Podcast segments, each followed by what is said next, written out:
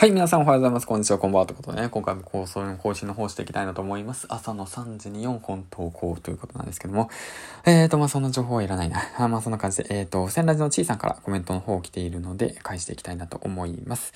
えー、コメント紹介ありが銭湯。SNS は好きなものを発信するツールって考え方とてもいいと思います。私も銭湯が好きになって銭湯のことを発信しだしたら、フォロワーが増えました。フォロワーを増やすためのテクニック的なものは何も使ってません。基本自己流。まあ、そういうことですよね。はい、そういうことです。はい、ってことなんですけども。そうですよね。あの、自分の好きなことを発信続けていったら、その、フォロワーは増えます。そしてね、フォロワーを増やすテクニックをずっと発信続けてたら、フォロワーは増えます。はい、っていうわけなんですけども。まあね、そのいろいろとね、あの、フェーズがあるのでね、うん。その自分の発信をね、認知されるためにはどうしたらいいのかってこともね、考えていくことも必要なのかなとは思ってはおります。はい、ってことですけども。うん。まあ、今回なんですけども、そうだな。じゃあ、あのー、おすすめの本について紹介していこうかなと思うんですけども、ざっくりですね、本当に。まあ、最近読んだ本の中で、まあ、ピックアップしてる本なんですけども、えっ、ー、とね、言葉を紡ぐにあたってね、すごく参考になった本を紹介していきたいなと思います。よろしくお願いします。3冊ですね。えっ、ー、と、1冊目、人は感情で物を買う。2つ目、言葉にできるは武器になる。3つ目、えー、人は伝え方が9割。人はじゃない。伝え方が9割。この3冊の本ですね。あとでリンクの方貼っておくので、ちょっとチェックしてみてください。っていうことなんですが、簡単にね、えっ、と、ざくっと、えっ、と、気になったワード等をね、紹介していきたいなと思うんですけども、人は感情で物を買う。こちらなんですけども、あのね、えっと、純粋にこの人の役に立ちたい、喜んでもらいたいと思いながら、その作業をする。うん。物を売る。うん。コンテンツを作る。そういったことをすれば自然と物は売れますと書いてあります。はい。本質そこなんですよね。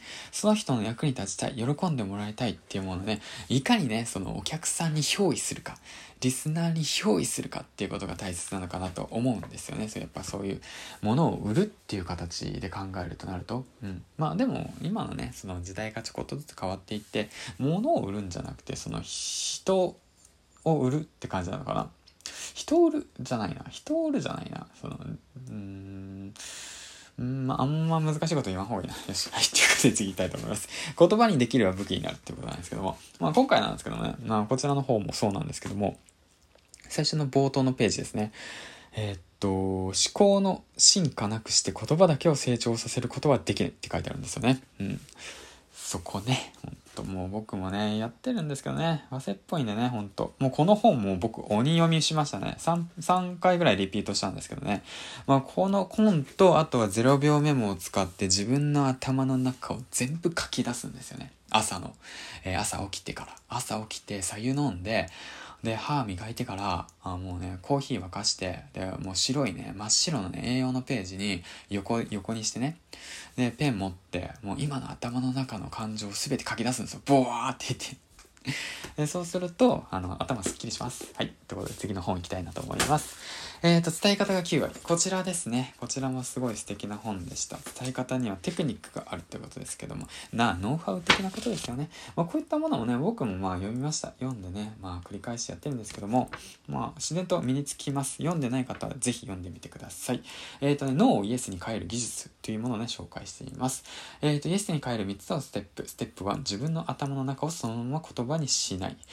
うん、僕のことかな。ステップ2、相手の頭の中を想像する。うん。ステップ3、相手のメリットと一致するお願いをする。うん。僕ももう一回読み直します。はい、ということなんですけども、今回はね、えっ、ー、と、おすすめの本3冊の方を紹介していきました。こういった本をね、利用して配信の方に活かしていきましょう。はい、ということで、次回の放送でお会いしましょう。バイバイ